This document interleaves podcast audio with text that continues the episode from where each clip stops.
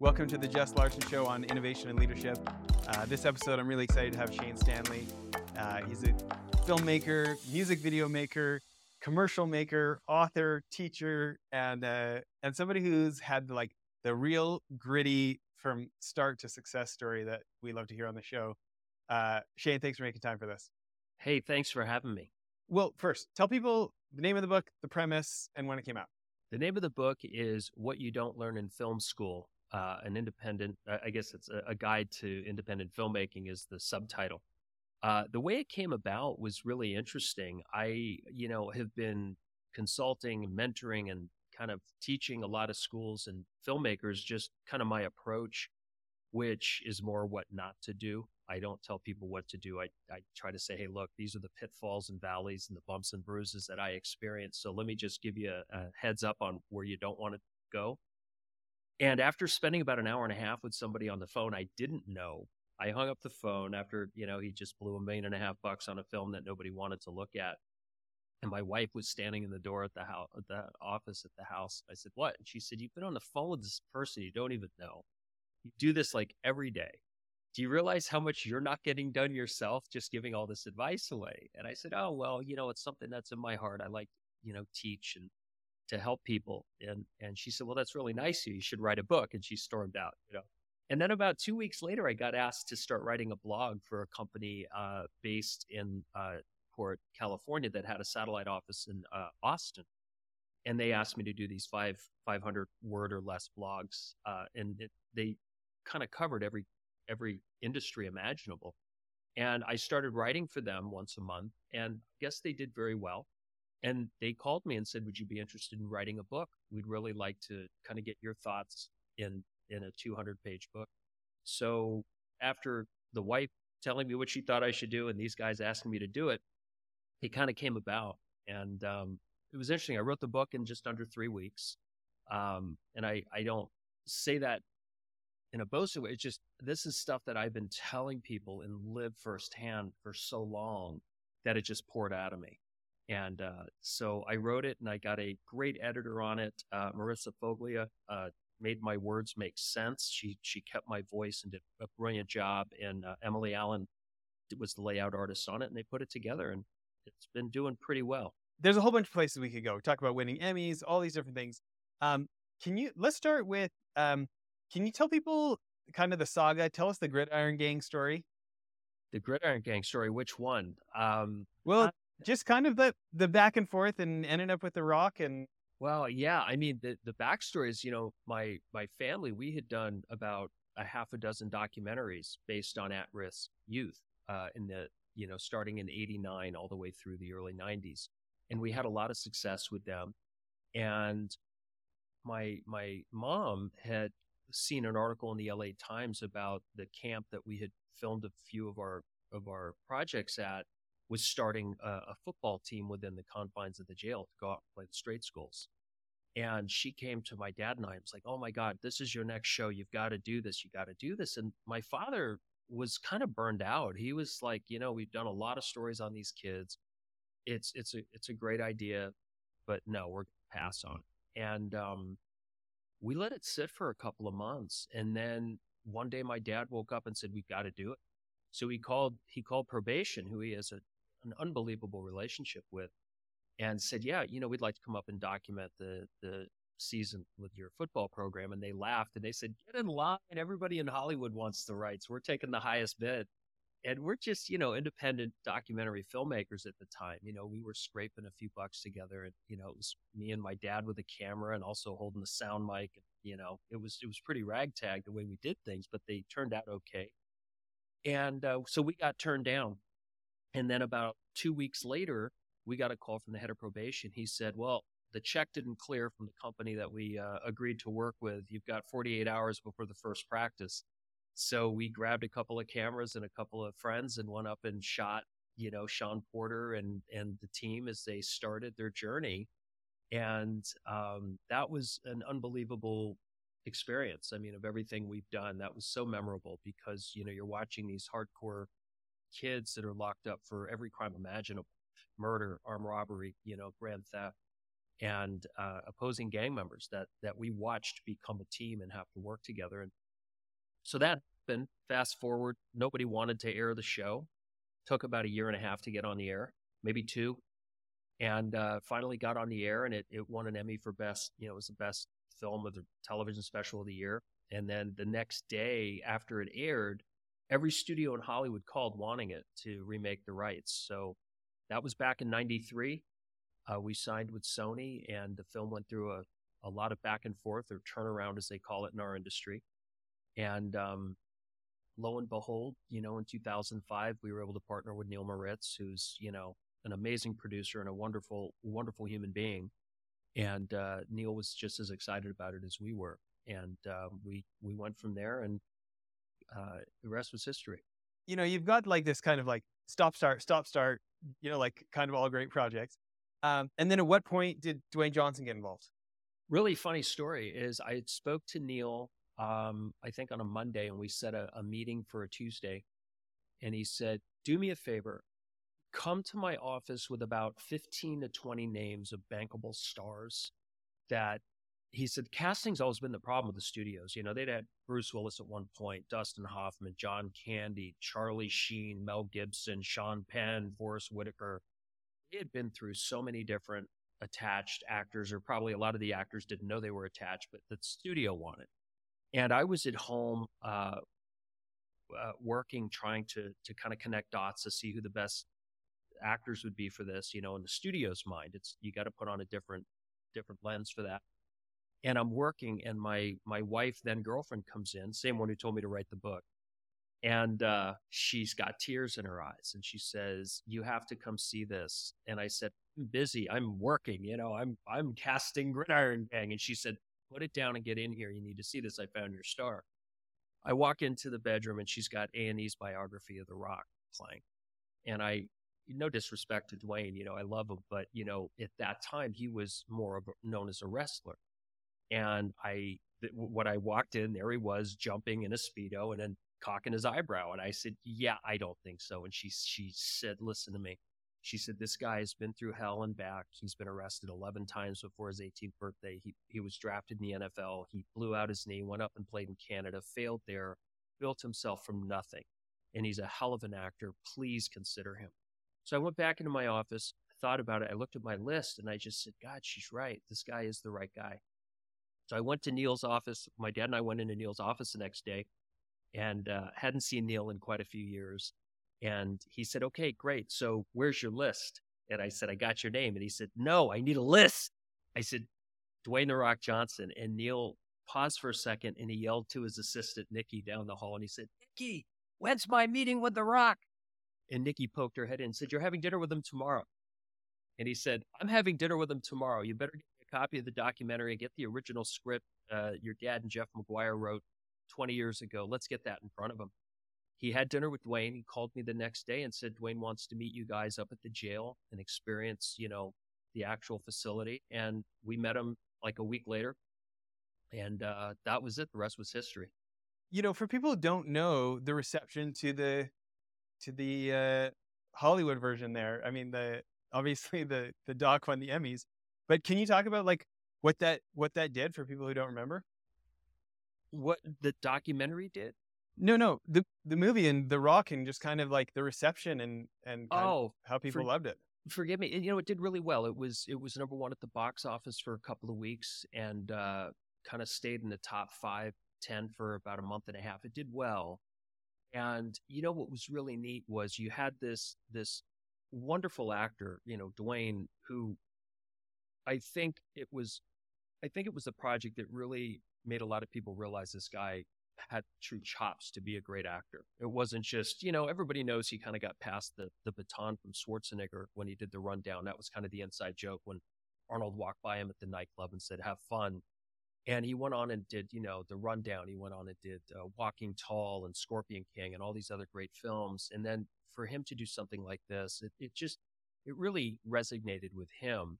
But it was great to see the public reception. Um, the film did well we're really proud of it, and uh, I know Neil Neil Moritz is real proud of it too. Well, I kind of wanted to start at this end of the industry, but what I was really excited to talk about is the start and like, um, I I loved your book. So when I was in art school, uh, I was getting ready to do concept illustrations for the movie, and my mentor, who's now been my business partner for 21 years, said, "Hey, you realize if you got rich enough, you could just make movies about whatever you want, right, Jess?" And that's how he got me to quit art school, quit university, become an entrepreneur. It is your mentor. It's your mentor who said, "I'm on the 20 year plan." Okay. Uh, or maybe I'm on a 30 year plan, and I'm 21 years in. Okay, so um, so I've just been reading screenwriting books and watching WGA, you know, um, Writers Guild and Producers Guild videos on YouTube for years, and you know, like I'm very fascinated with the industry. It's where we'll be eventually, kind of a thing. But um, I I love your book. You know, we just we had uh, Jay Chandra Chandrasekhar on the show uh, a little while back, and and uh, talking about getting Super Troopers made, and and you know things where nobody was handing him the you know the Willy Wonka golden ticket. Like they started cheap, and he talked about making his first movie at a price that he knew was going to be profitable. And I feel like, you know, him, uh, the Duplass brothers. I don't know if you know their book, The Brothers. Yeah. Um, but uh, but in your book, I just I feel like you guys are giving people the straight truth of like, hey, there's the like the fairy tale version of making it Hollywood, and then there's the reliable version. Go scrape your stuff together and make a good movie at a price that has a high probability of being profitable. Guess what? You'll probably get to make a second. Just my. I'm I'm totally oversimplifying it, but I want you to jump in here and correct me. Well, you're not. You know, I mean, we, you know, I think, I think back to the days, you know, where Dad and I were doing these really low budget, high high concept, high quality docs, and you know, I remember the first time he got funding for Desperate Passage, which Michael Landon ended up being in. Um, we had a million dollar budget, and he had tried to raise that money for about five years. And finally, in 1986 or 87, a very, very wealthy friend of the family who really believed in my dad's vision finally got tired of hearing him grovel and handed him an envelope with a check in it and said, just shut up and go make your movie. I remember he opened the envelope and he said, You want to see what a million bucks looks like? And he opened up the envelope. and It's a check for 25 grand. And it was kind of like, Well, that's $25,000. You can get a nice car for that. And he said, Hang on, I think he's got us on a payment plan. Let me go back. And he went back to his front door, and knocked on, you know, because he had us over at the house. And dad knocked on the door, went inside for a minute. He came back out with his tail between his legs and he said, He's given us 25 grand. He said, Figure it out.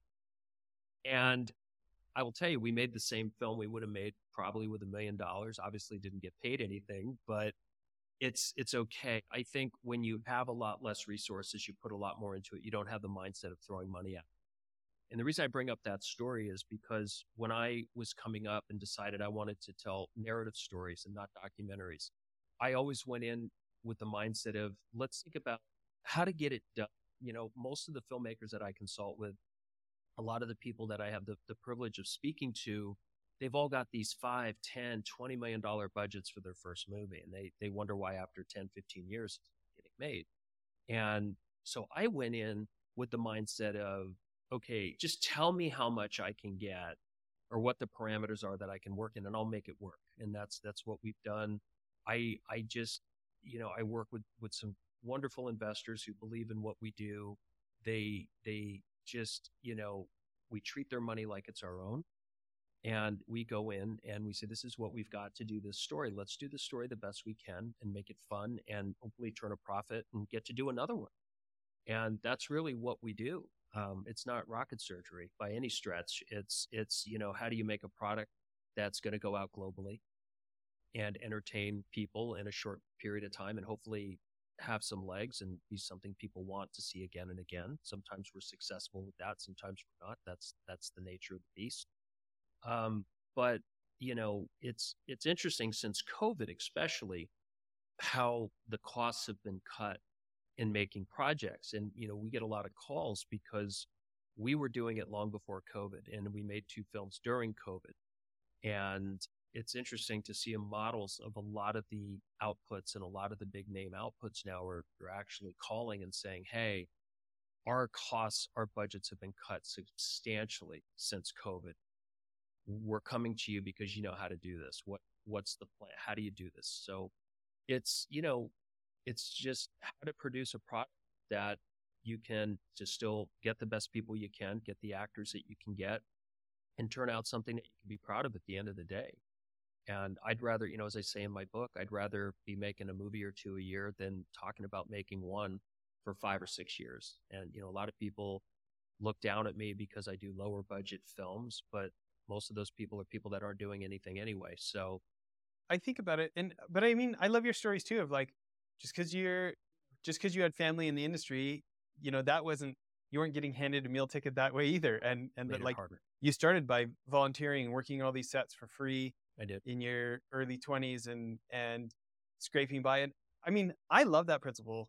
I thought it was hilarious the negative comments you got on those film courage. By the way, if anybody hasn't seen all of Shane's videos on film courage, that's like a film school right there. Go watch the YouTube channel Film Courage.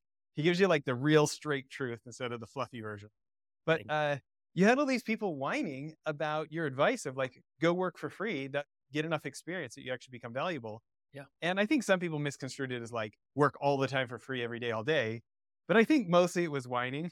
of Oh, like, yeah. I don't want to do anything for free. And yet I've seen this principle in so many industries. Like my one business partner, Lindsay Hadley, she's been on the show. Her her clients now are like Hugh Jackman's wife, Kevin Bacon. She helps billionaires and celebrities with their charities and stuff, right? And she for sure got into almost everything she's done by starting out making friends, doing people favors for free, helping out without being asked, and built skills, built Rolodex, built skills, built Rolodex to the point that she gets clients like that, right? And so hmm. I've just seen that principle over and over in like the competitive industries, and I just like how you kind of like you give it straight, no, no sugarcoating. Well, you know, a lot of people say, "Oh, well, your dad was in the industry; you must have been handed it." Well, you know, my father was a successful, a successful documentary filmmaker, and what I wanted to do was complete opposite. And he, when I decided I wanted to to be a filmmaker, he just said, "Look, here's my Rolodex. Make some calls. Good luck to you." And everybody I called wasn't interested. A lot of people are nervous to hire somebody's kid because I've hired somebody's kid, and believe me, it's a train wreck. no, firsthand.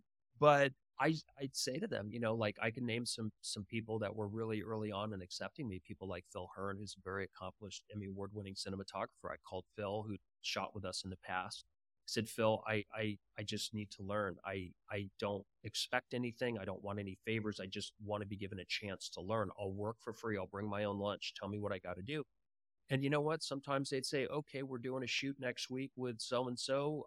Don't have to bring your own lunch. We are crewed up, but if you want to be there in shadow or swing, which means, you know, float from department to department, learn, uh, come on. I did that for a long time. Um, I still held other jobs. I still, you know, would, would work different, different jobs in different industries to pay my, my bills. I, I didn't, you know, whore myself out other than just making myself available because I look, I know everybody in this business is you're blessed if you are making a living in this industry. And I also know the amount of people that are trying to get in is overwhelming. And to get a shot, sometimes you just have to say, look, let me prove myself. You know, I, I've never said to anybody, go out and work for six months straight for the same person for free.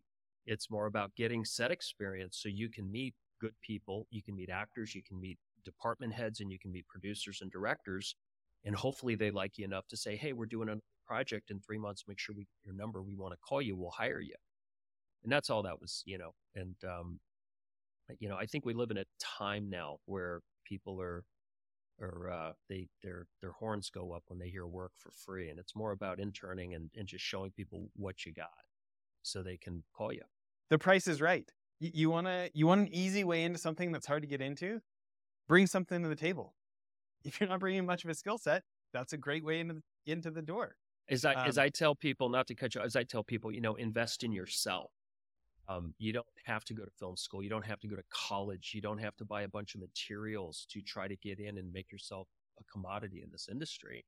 You know, when we when we do a film, we work with anywhere between five and a dozen interns at a time with the local colleges. You know, work real closely with Biola, work with you know BYU. We'll work with College of the Desert, and you know we get these five to twelve interns that come through and they they work with us a couple days a week and they circulate and it's so wonderful because when the production's done we always kind of get together afterward as you know the producers say you know who do we not want to make a movie with um, and who do we not want to make a movie without And it's always really cool when there's an intern or two that we say, God, we don't want to make a movie without this person.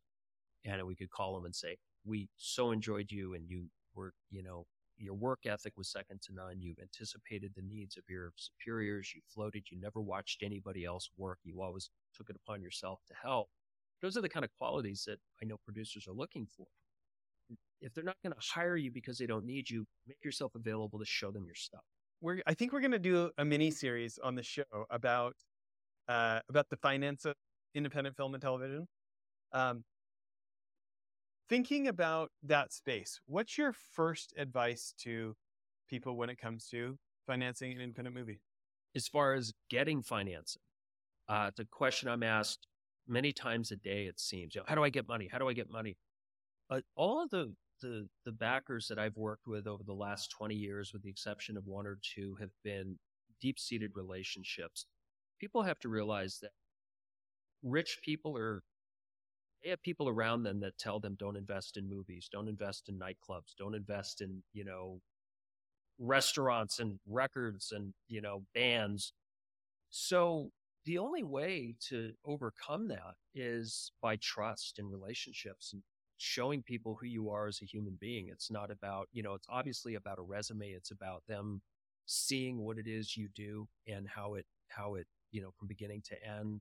Most of the people that have backed us over the years have said in our early relationship, don't ever ask me to finance a movie. I'll never do it. Oh, well, that's, that's fine.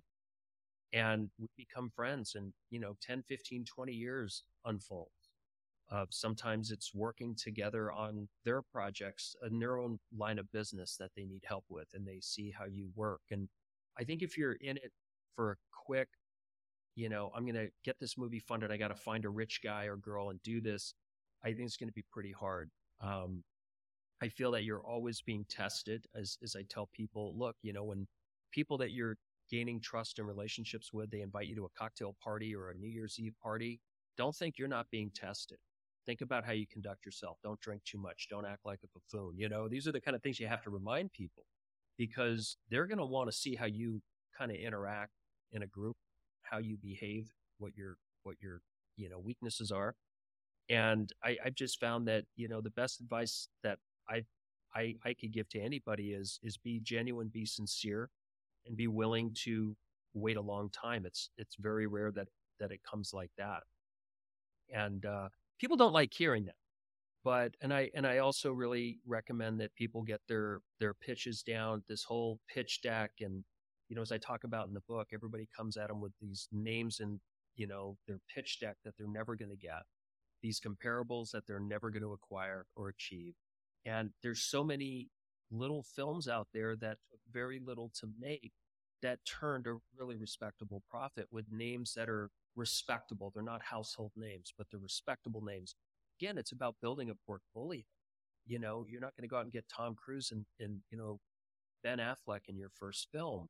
Go get some respectable, recognizable faces, make it for as little as you can, make the best product you can, and show people what you got. And you just, you keep building and you build. It's, it's, it's, it's like building a skyscraper. You don't start with the, the penthouse. You start at the lobby or actually start underground at the garage and you build your way up. A lot of people don't like to hear that, but that's the reality of it. Let's talk about some practical aspects of that. When you're doing your mental calculus on how much you can spend and reliably, you know, reliably look your investors in the face and say, this has a really, you know, like I really believe we can make this money back and more. What's that equation look like in your mind? You know, that equation is something that I, I, don't think any two films are the same. I mean, you have so many different things. You have the, the culture climate, which changes, it seems almost every 10 minutes now. You know, it used to be every six months we could kind of gauge what's popular and, and how long it's going to last, right? But in this day and age with information and just bombarding us in the mindset, and people have to remember that because your investors are bombarded with news and mindset and trends and left turns and pivots all the time as much as we are. So I think you have to think eh, like-minded, but you know, you also have the different genres. Is what is an action gonna film gonna do? What's a romance film gonna do? What is a musical gonna do? And you have to really look at that on a broad scale. As I try to remind everybody, it seems that so many young filmmakers are more interested in having that red carpet event that they could share on Instagram. It's really not what it's about. You know, as I always think, work local, think global. You know, what can you do in your own backyard that's going to appeal to the 54 territories, which translates to 172 countries? You know, uh, we forget eh, coming up that there's a whole world out there that's hungry for content. And, you know, this the old Shakespeare saying, I believe it was, is to thy own self be true. And you have to look at what you have to work with. If you're working with a certain investor that that may only want to put in a half a million or three hundred thousand dollars to a project, you have to think, okay, what is the best the best names we can get that have the most recognizable, you know, or most recognizable globally. That okay, this actor may not be at the top of everybody's list here today in America, but globally, they're in heavy syndication in 65 countries right now, and those 65 countries pay really well. So you, that's how we think. It's not about getting the household names today. Uh, it's about who can we attract that have global appeal and longevity. You know, my my friend Brad Johnson, who I want to introduce you to, when they when they're making movies, it, it's been interesting for him to tell me about like, you know, I I won't name names here, but he'll he'll name names that were like you know, they were on TV when and in more movies when I was a teenager in the 90s or something. Like, oh, we can get so and so for X amount a day, and that will that will get us this type of this type of international reception. And right. it, it's surprising, like very well known, very recognizable faces on a day rate. I think for people outside the industry would be surprised, like, oh wow, that's that. You know, you hear about these huge multi-million dollar contracts. You have no idea that like a person that famous because they're not currently really hot in US social media or something, right? People don't realize like just how affordable it can get. That, you know, and I talk about that in the book. I, I hate to say it. I, I love actors. Without them, we don't get to do what we do. But the end of the day, it's like browsing for used cars. You know, the, the value of that talent is what you have to spend and what are you willing to spend and what is their global value? It's, it's, you know, I, I learned a long time ago that some actors that I knew as friends coming up that were I, I, I never like to use the word has been that's so disrespectful, but they had their they had their run, we'll say, here in North America where they were on a hot series or they were, you know, second or third billing and all these blockbusters, but they're just they've cooled off over the years. And then you find out globally they're they're stars. They're still in syndication. They're on TV every day. They get fan mail from all over the world. And when we make a film, you know, it's it's nice to appease to North America, but again, I go back to the 54 territories that this this world has gifted us, and that's what we focus on more. Like, let's talk about these couple of movies you made during COVID. You know, you're thinking action, there's some comedy, there's some, you know, as you're doing this math, what like let's pick one of them and let's talk about your thought process as, as you went through from ideation to actually making it. Well, we could talk about Double Threat. That was a really interesting, uh, really interesting kind of chain of events. We had been locked down for, you know, at this point, six months, March, April, May, June, July, August, September, six, seven months. And I was I was, you know, like everybody, we were just home. There's nothing to do, and and I just was starting to, you know, uh, my writer C.J. Walley and I had talked about a lot of ideas. We took a lot of Zoom meetings with executives that were interested in working with us, but nothing was getting done until COVID was over.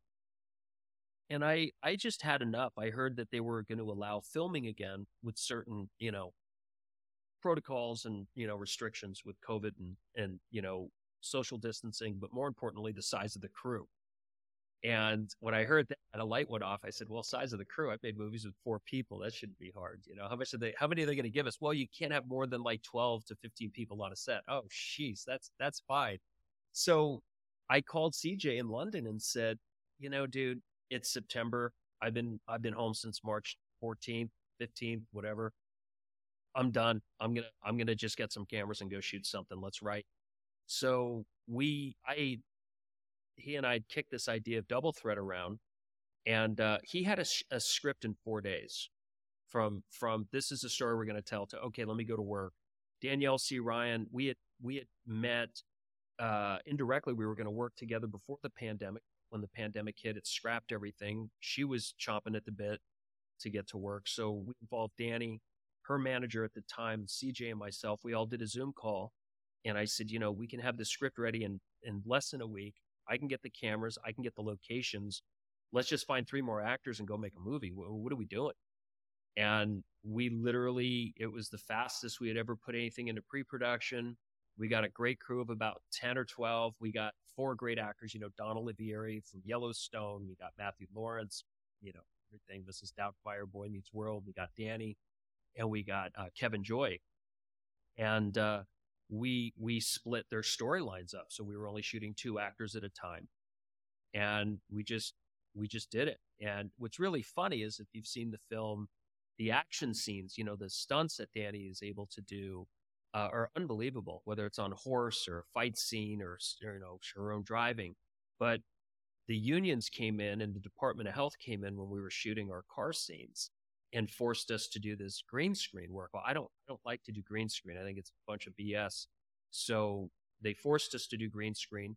They sat there with us as we shot and we kind of embraced it and said, why don't we make the green screen look really kind of Robert Rodriguez goofy?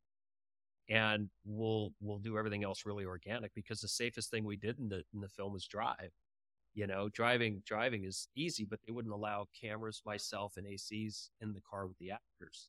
So we had to shoot it stationary via green screen, which was never the plan. We were going to shoot it organically and let them drive. Do it.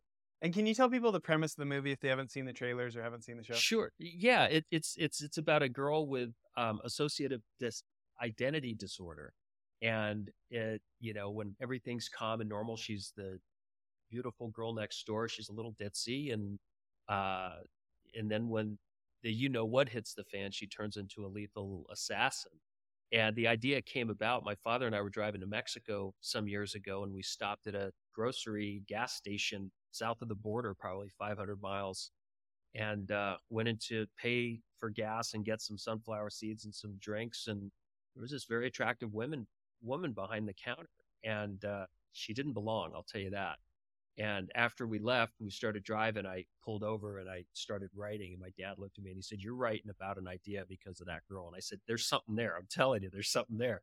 So that's basically what it's about. It's about Matthew Lawrence's character who who lost his brother and is on a pil- pilgrimage driving across country to scatter his late brother's ashes in different places that that he wanted to be, you know, remembered and scattered. And he stops for gas and some sundries and while he's at this little liquor store this girl's working at, this hit happens where two guys come in to try to take her out, and she she ends up taking taking them out, and uh, they end up running basically from the mob together across country to you know get him to scatter the ashes and you know to get her to safety. And of course, they fall in love, and live happily ever after, right?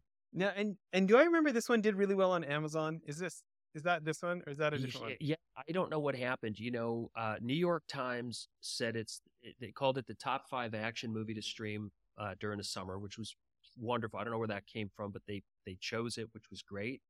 And that was back in uh, June, July, and then in October, for some reason, the film caught on and uh, lived in the top ten for a month, and uh, you know made it to the top four, and was surrounded by films in the 100 200 million dollar range. I mean it was unbelievable. I, I don't know where it came from. Nobody has been able to figure it out. And and do you share what you made it for or not really? We made it for lunch. We made that film for lunch i will tell you. You know it's funny we made the film um, we we uh, it was it was actually financed by somebody who who felt bad that a lot of us were stuck at home and just wanted to see us go out and do something. And what was really funny is when they had opened up restrictions to film, we had all these great locations. We had unbelievable locations that were really hungry to get some business. So we were finding these $50,000 a day locations for like $1,000 and had them all lined up. And then I don't know if you remember, two days before Thanksgiving, the governor came out and said, I'm going to shut down filming again.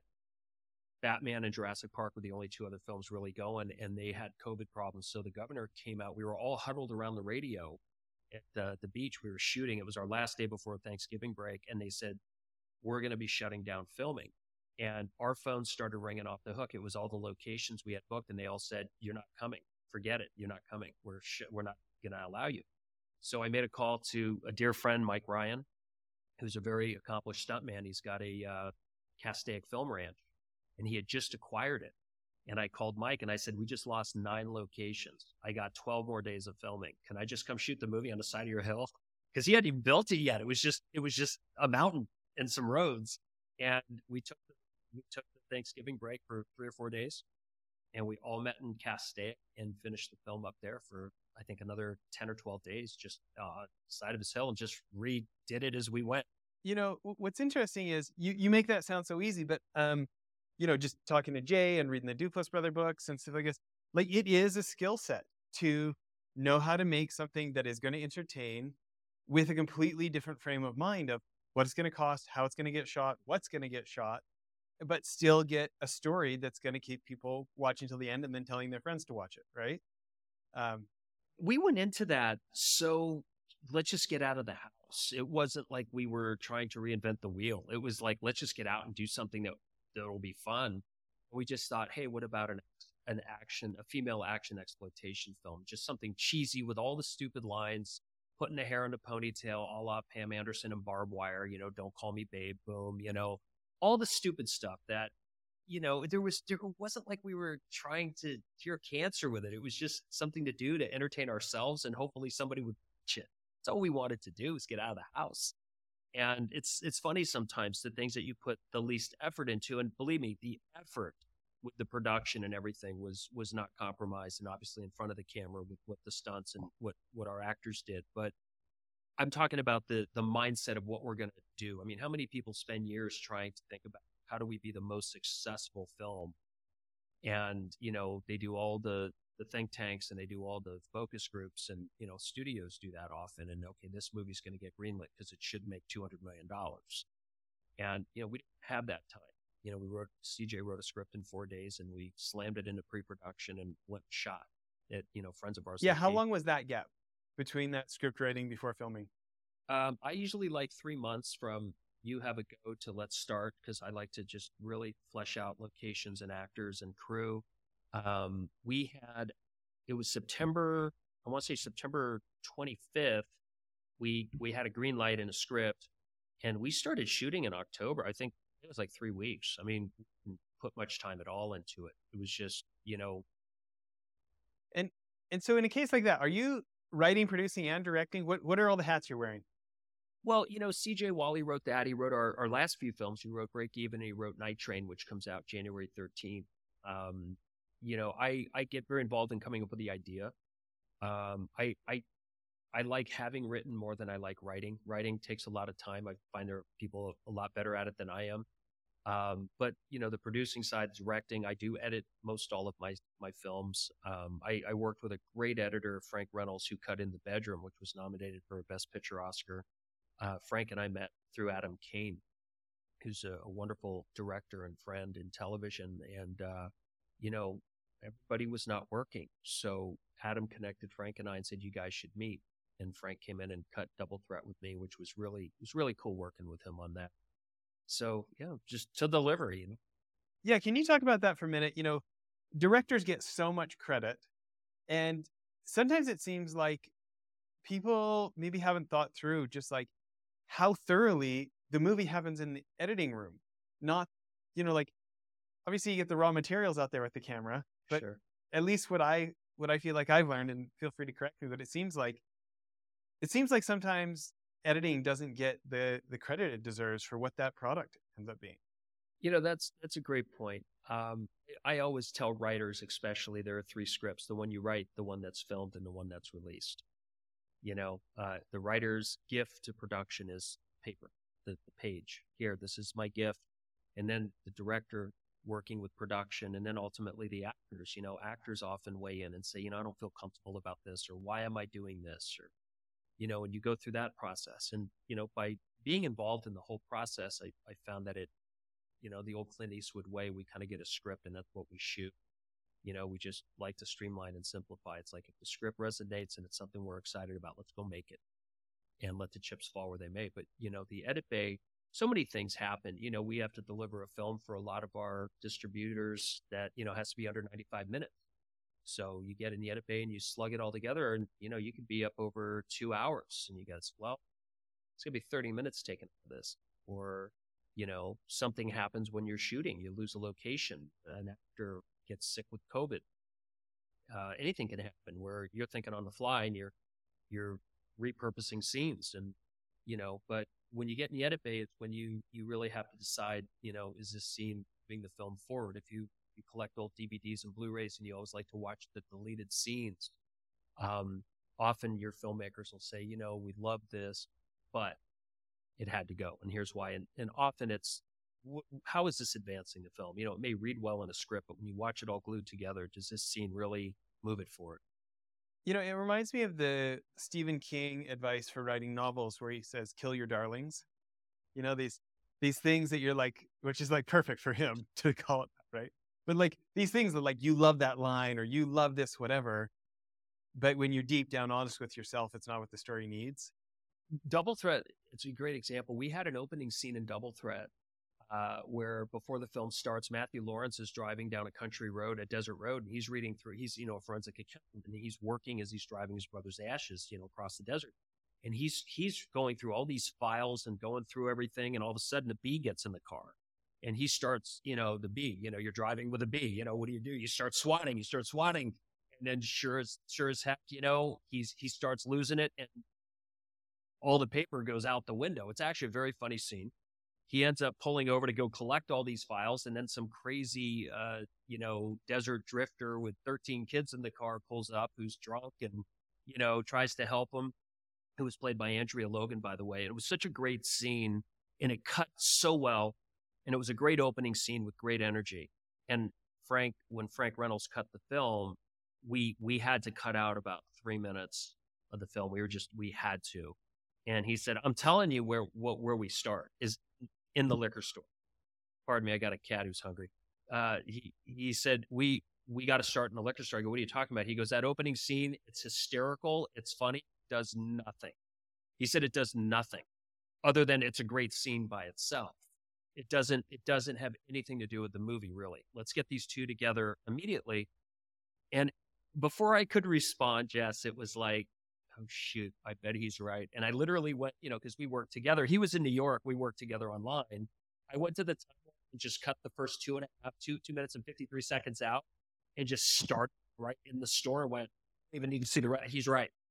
And that was a scene I was really excited about. We spent a lot of time getting that paper to fly out of the car.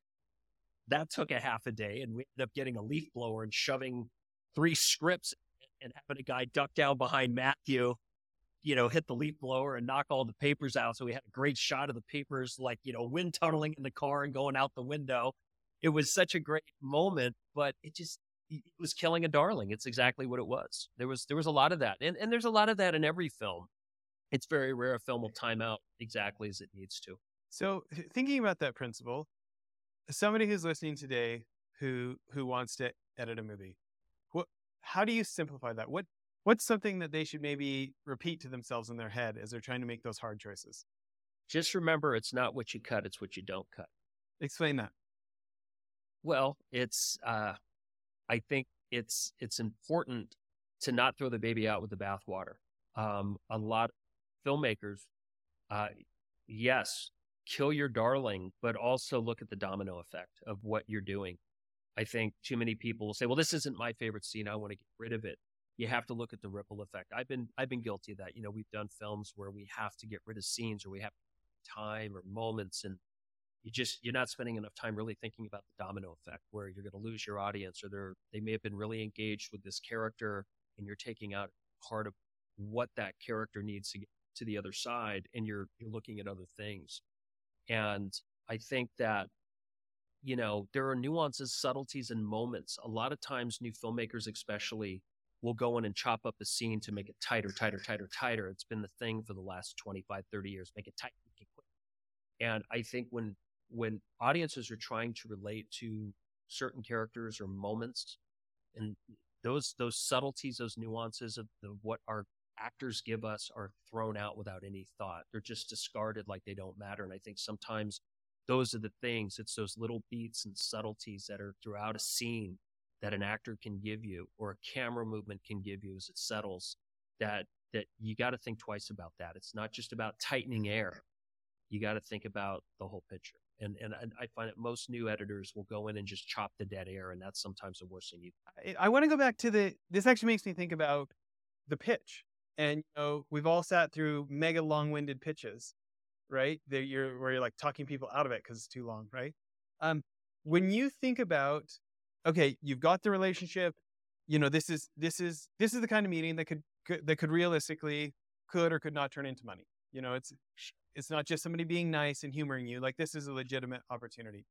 When you think about what to put in that pitch and what not to put in that pitch, what's your first meeting like with an investor? You, you know, Google's a wonderful thing. Most people that are in a financial position to back what we do are you can do your research on it. I think it's really important to research like before you and I meet, we research each other. That's what we do now. And I think the most important thing is to try to gauge what a financier's mindset is, whether it be politically, religiously, uh, socially, what kind of philanthropic things they're into. Because you know, I've seen, I you know, I've seen people go into meetings pitching something that is horrific to some, and not take the time to research their investor or potential investor and realize that that horrific thing has affected their life in a negative way. So why would they get behind it? Um, I think I think research is important. I always say the paperweight. The first two investor meetings I ever had, Jess, were I walked into a very very wealthy man's office who you know three months to get the meeting, and finally got in. I think it was canceled once and rescheduled. So I think it was like five month wait. I get in the meeting, and he's got these big couches and a desk, wall to wall. And I talk about it in the book, wall to wall. He's just got paperwork, and it's stacked about three feet high, and his desk is like you know tons of paperwork. And I, I crack open my briefcase. He says, What do you got for me, kid? I crack open my briefcase and I got scripts, I got budgets, I got pitches, I got, you know, headshots of actors. He goes, Whoa, whoa, stop. He goes, I don't, he's like, Look around, dude. I don't want your paper. He goes, Just talk to me. Talk to me. And, and I tell you that because I think in this day and age, a lot of people are having trouble communicating. And what people, again, it goes back to the trust factor. Eye contact is everything uh, being able to sell somebody verbally is so important. You back it up on paper. But I think people want to be educated on what we do. They want to understand. They need to be able to ask questions. I think going back to the most important thing I've ever learned in a meeting uh, with with the most successful relationship I've ever had with a backer was he asked me a question and I said I don't know. I said, but I'll find out for you. And I remember he sat back, his lawyer was in a room, and he looked over to his lawyer and he said, Yeah, it's the first time I've had anybody ever say that in the meeting. And I was kind of nervous. What do you mean? He said, Well, I appreciate the fact you're not going to BS your way around that. But what that did is allowed two things. It showed him that I was not afraid to say, I don't know, because we don't know everything. Nobody knows everything. It also gave me a great excuse to have to call him the next day when I got the answer. So the next day I called his office. His secretary answered. I said, I, I, you know, she got me through. He called me back. He said, What can I do for you? I said, You asked a question yesterday in a meeting. I didn't have the answer for it. He said, Oh, I said, I got the answer for you. And I told him, and he said, You know, I really appreciate that. And we, we ended up talking for about 10, 15 minutes about nothing to do with film. And it was about our time together. His family's getting ready to do something. He said, Do me a favor. He said, I know I didn't want a script in a room. I'm going on a fishing trip with my family. I don't fish. I'm going to be sitting in the sun. Send me, send me two copies of the script. I'll try to take a look at. And he called me back when he got back from his uh, from his fishing trip, and he said, uh, "I didn't read your script. I didn't read your script. Uh, I don't know how to read scripts. I realized opening it, I was confused. I don't know how to do that. So you seem like a nice guy. You're asking for a king's ransom. This could be fun. Why don't Why don't we put it together?" And that's how it happened, you know. And it was and, about, and so how? Yeah, how much did he put in? What was that? God, it was probably 175 grand. Okay. Probably 175,000 yeah. bucks. But you know, to somebody who was trying to do their own movies, that was that was 20 million. Yeah. You know, you could I mean, do 175 grand. Yeah. Jay Chandrasekhar, his his first movie is 160. You there know? You and he's there like, we just made sure we made sure that we did things so it'd be profitable. That's right? that's it. And you know what? If he had given me a million bucks, I would have given him the same movie. And he was happy. He saw a rough cut of the film dried his eyes and said, I'm so proud of you. What do you want to do next? Had a green light on the next one when he saw the assembly. And we just went from there. We just, we worked together for many, many years. And comes from transparency. It comes from honesty. the, the biggest thing, Jess, is is filmmakers feel like they got to tap dance and sell and, and juggle chainsaws in a room, and that's not what it's about. It's about you know, it's about telling somebody what it is you want to do, telling them what you need to do it, and then shutting up and listening. Don't be afraid to listen. You don't have to fill the dead air. I found that a lot of yeses come with just being quiet. You know, sometimes I've sat in rooms with, with investors where they'll listen to the pitch and they will literally sit at their desk with their eyes closed for two or three minutes. And if you think about how long that really is, it's an eternity. Where you wonder, did they fall asleep? They narcolepsy, um, you know, are they dead? And then and then they kind of snap out of it and say, okay. And what they're doing is they're processing. They're just processing, trying to gather the, you know, absorb the information you've given them and figure out how it fits in. And the one thing that's really important, filmmakers, is they have to remember these these investors have heard it all before. As I said before, they're they pay people to protect them and their money. They've heard it all before, and they know that they hold the key to unlocking the door to see your dreams come true. And if you look desperate, if you look hungry, you're going to starve. You want them to be a part of something that's exciting, that's building, that has potential to be something great. Watch Jerry Maguire and listen to Jerry sell Renee Zellweger on why she should come work for him. That's how you pitch an investor without the goldfish. You know, it's it's about passion. It's about sincerity and it's about a plan. That's all it is. I love that line about how many yeses can come after a silence. Maybe one other thought, you know, before we got started here, you were talking about, um, you know, meeting a couple of the brothers from Angel Studios and going out to see where The Chosen was filmed. And for people who don't know, like for being a non-studio thing, that that has been insanely successful. So, Just it's, it, it's incredible. I wish I had real stats, but uh, it- it's something like I remember hearing one stat of like it was doing five times the viewership of like a primetime TV show. And anyways, um, But you look at those it- guys- You're not off. You're not far off because I've heard this from outside entities that are trying to get those numbers that I've worked. Really? Oh yeah, oh yeah. Um, but you, you look at guys like that raise. I think they raised 13 million in equity crowdfunding to start season one or something like that. Something- And you know the world is changing where now there's there are some other opportunities and there are some you know that stuff is not illegal. you know for the first time in 100 years since the 1920s. You know stuff like this. Um, when if someone was looking at some of those alternative routes like equity crowdfunding, something, what kind of advice would you have for people in you know independent television, independent film? Man, that is a great question because I've never done that. You know, crowdfunding became big about eight or nine years ago, and and it seemed that that was everybody's go-to. And I I know there was a couple of real successful ones that were made. I'm sure Kickstarter helped fund for the publicity. Um, I know I'm not saying Kickstarter, but you know, things were kickstarted by companies that did crowdfunding to kind of say, "Hey, look what Yeah. we can do," um, because they make a lot of money if you try to get stuff funded. I I just think that you know anything that you could do to raise money uh, to try to accomplish what your goals are to to create content is is smart. I mean, there's so many ways to do it now. You know, I mean, we have the abilities with, and I hate to say it with your phone and your laptop, but there's no excuse with your phone and your laptop why you can't be creating content. There's no excuse anymore. We don't have to raise hundred thousand dollars for film stock. You know, I, I I worked in the old days of 16 and 35, and several hundred thousand dollars of our budgets went to film stock. That's the equation. So, you know, I think anytime somebody could come up with an idea and an alternative way to get finance. I mean, look, I forget the name of the folk, but look at the guys that did Facing the Giants. You know, that football film about 15, 20 years ago. They did that for like 10 grand. It was past the collection plate at church. We're going to do it. And a couple pastors went and made this great little movie about a local football. Are you familiar with the film? No, Check it out. It was the guys that ended up doing Fireproof, uh, Courage, and all that. Oh. I mean, they went on to do like massively successful films, but it started with, I want to say, I think it was a hundred grand. I think the church raised a hundred grand for them to go make this movie. And that's just forward thinking. That's smart.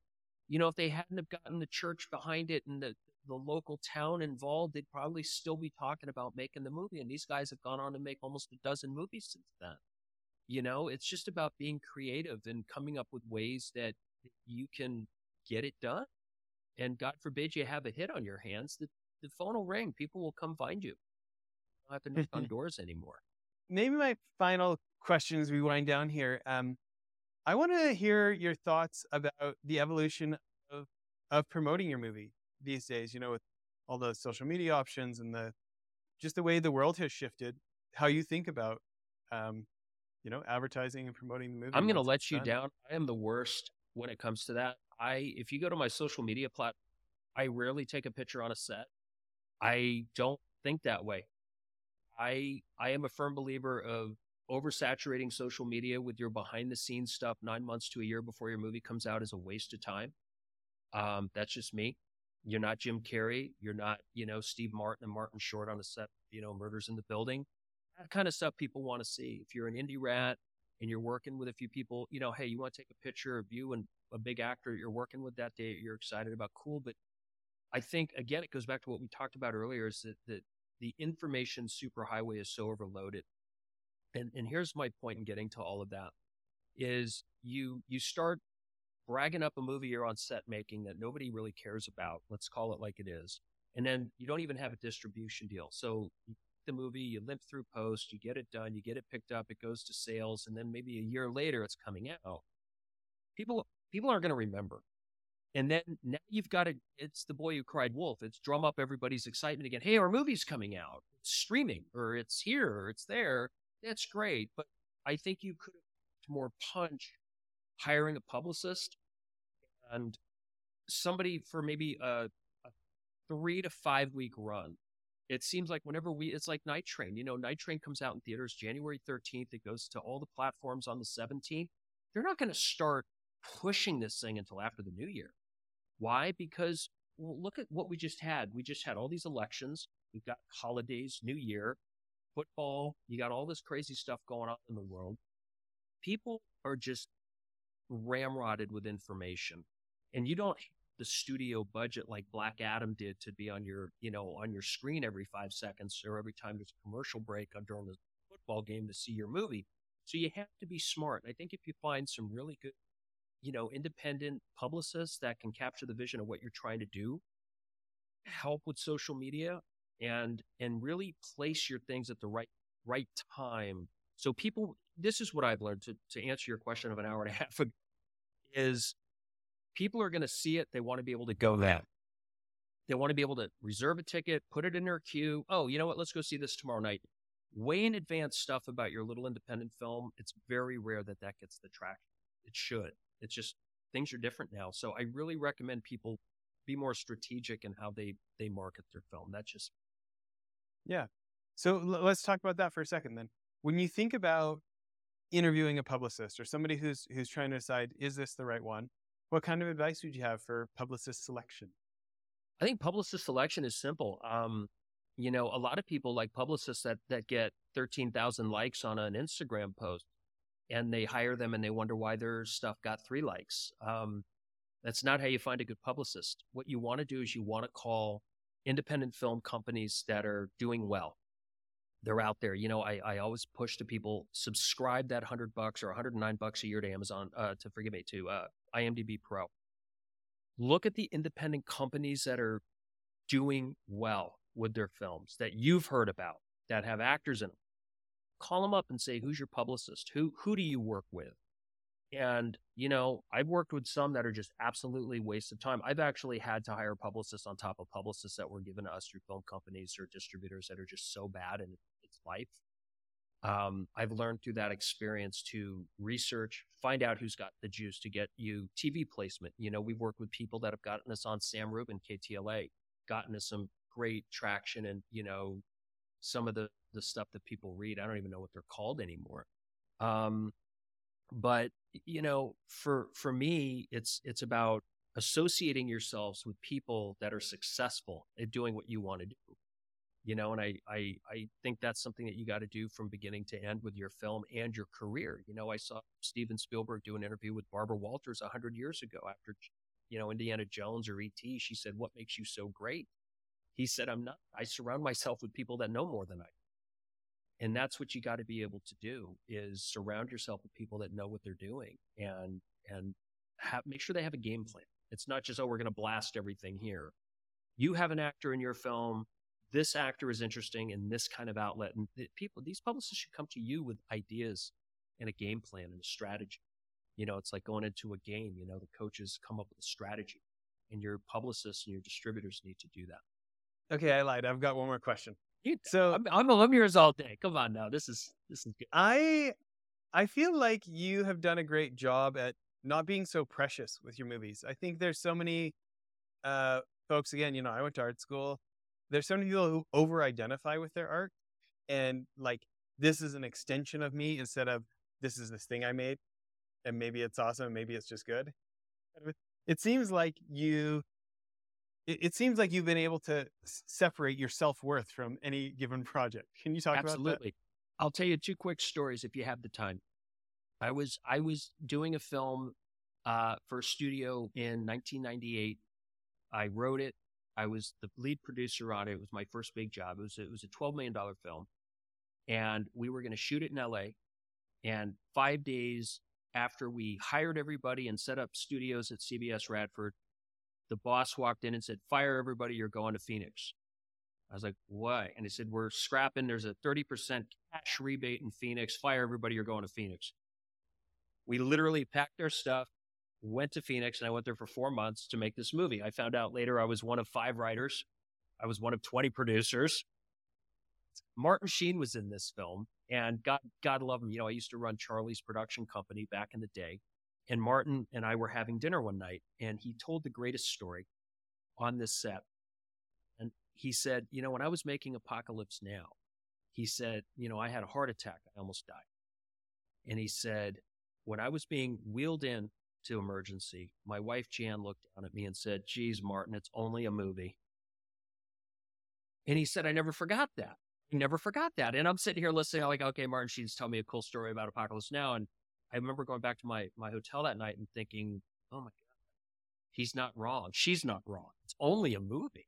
And what, I mean, of course, Apocalypse Now becomes one of the greatest things that we've ever seen, right? I, I still haven't seen the whole thing, I'll admit, but it's, it's, it's a staple in our history. Fast forward 20 years, 15 years, I had a film that was financed, developed, you know, I had some massive stars attached. This thing was packaged by one of the big agencies. This was uh, a film that was very near and dear to me that I, I put a lot of time in. The art piece that was going to identify me. It was going to define me, if you will. And then the 07 crash hit. And my investor called and said, Have you seen the, the back page of the, have you seen page three of the business section? I looked, he had just lost $471 million in a day. And he goes, I'm not giving you anything for your movie. Good luck, kid. I lost the film. It fell apart. And somebody who was involved in packaging the film took it upon themselves to give the script to somebody else. And the film got made without me, with a new title and a new opening scene and new character names. And this is something that was big on Film Courage. Everybody wants to know what it was and who did it. Um, the fact of the matter was that the film was made by the people that I brought in without me and repackaged and rebranded and went on to do okay. I mean, it, it was runner up at Sundance, I think. And it, it was gutting. It, it, it killed me because I, I, this, this was taken from me and given to somebody who didn't have this script by somebody I, you know, involved. And long story longer, I, uh, I woke up out of my slumber one day and I said, it was only a script. I mean, what if the movie sucked? Like, what if it didn't go as planned? Maybe I dodged a bullet, you know? I just, at that moment, Jess, I woke up and I said, I got to shake this off and get out of my depression. It's only a script. It's only a movie. Life rolls on. Let's go. You know, nobody cares that I'm heartbroken and got ripped off. Who cares? And I just, I just started realizing this is a business of fast food and filet of course we'd all love to have that one groundbreaking film like Chariots of Fire, you know, on Golden Pond or the big fat Greek wedding that defines us as a filmmaker. At 51 years old, I learned very young that this is a cutthroat business and it's about content. I was fortunate enough to have a meeting with Michael Eisner about 15 years ago. And he's known for the saying, and he said it when we were in our meeting content is king, crank out content. It's a business. And I, I tried to find that balance of of loving what I do, making films I want to watch, working with people I love, and trying to make sure I make a movie or two a year. and that's it. I don't get emotionally attached. They're all, you know, Ron Howard said it best. They're all going to find a way to break your heart anyway. You know, so I subscribe I that, to that. story.